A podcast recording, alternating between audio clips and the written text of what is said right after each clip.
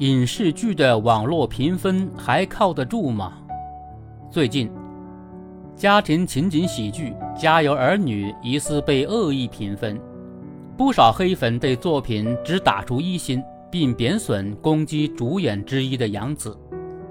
这部作品不仅承载了一代人的童年回忆，也收获了各界广泛好评。忽然遭到恶意差评，引来观众们的费解与不满。《家有儿女》并不独惨，演员迪丽热巴的电影处女作《阿纳尔汗》近期也出现新状况，她的豆瓣评分从八点一突然降至六点二，并出现大量差评或攻击性言论。该剧不仅获得过五个一工程奖，还提名了中国电视剧最高奖项飞天奖。为何对这么优秀的作品有如此大的恶意？就算是针对不喜欢的演员。也不至于牵连其作品吧？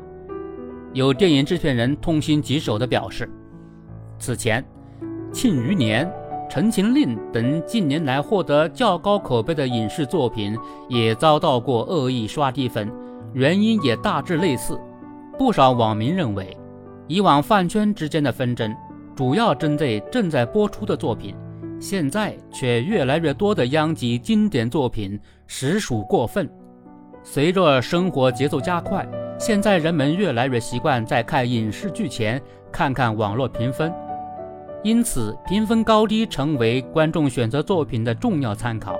不过，由于掺杂各种利益和非理性情感因素引起的纷争越来越多，如此一来，评分还靠得住吗？当下，饭圈将网络评分视为一种应援明星的方式。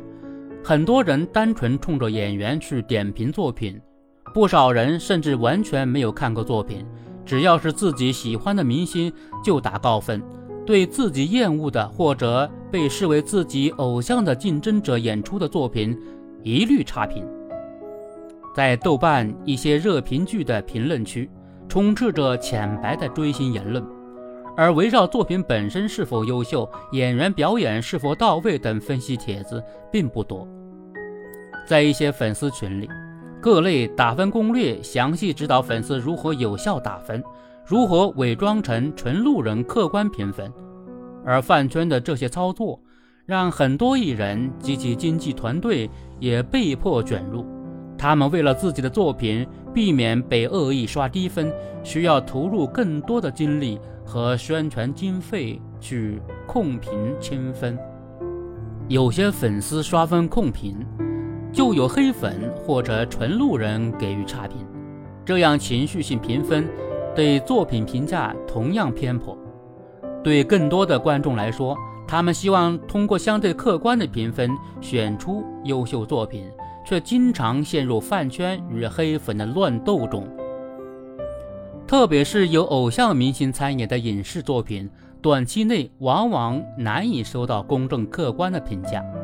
此外，近年来还出现自导自演、通过恶意评分进行炒作的现象，让正常的评价体系更加混乱。原本评分可以帮助观众快速找到优秀作品，远离烂片，但以上操作使评分机制频频失灵。应当承认，网络评分给观众提供了一个可以反映心声的平台。是对以往专家学者才拥有的更多评价话语的平权。人们相信，群众的眼睛是雪亮的，大众评分能为观众在选择作品前提供可靠参考。或许正是由于它的影响力日增，出品方、粉丝和黑粉都希望通过自己的力量来操控评分，进而影响作品口碑。如此，评分的公信力。从何说起呢？从业内人士看来，明星和粉丝之间应该是共同成长、共同激励的关系。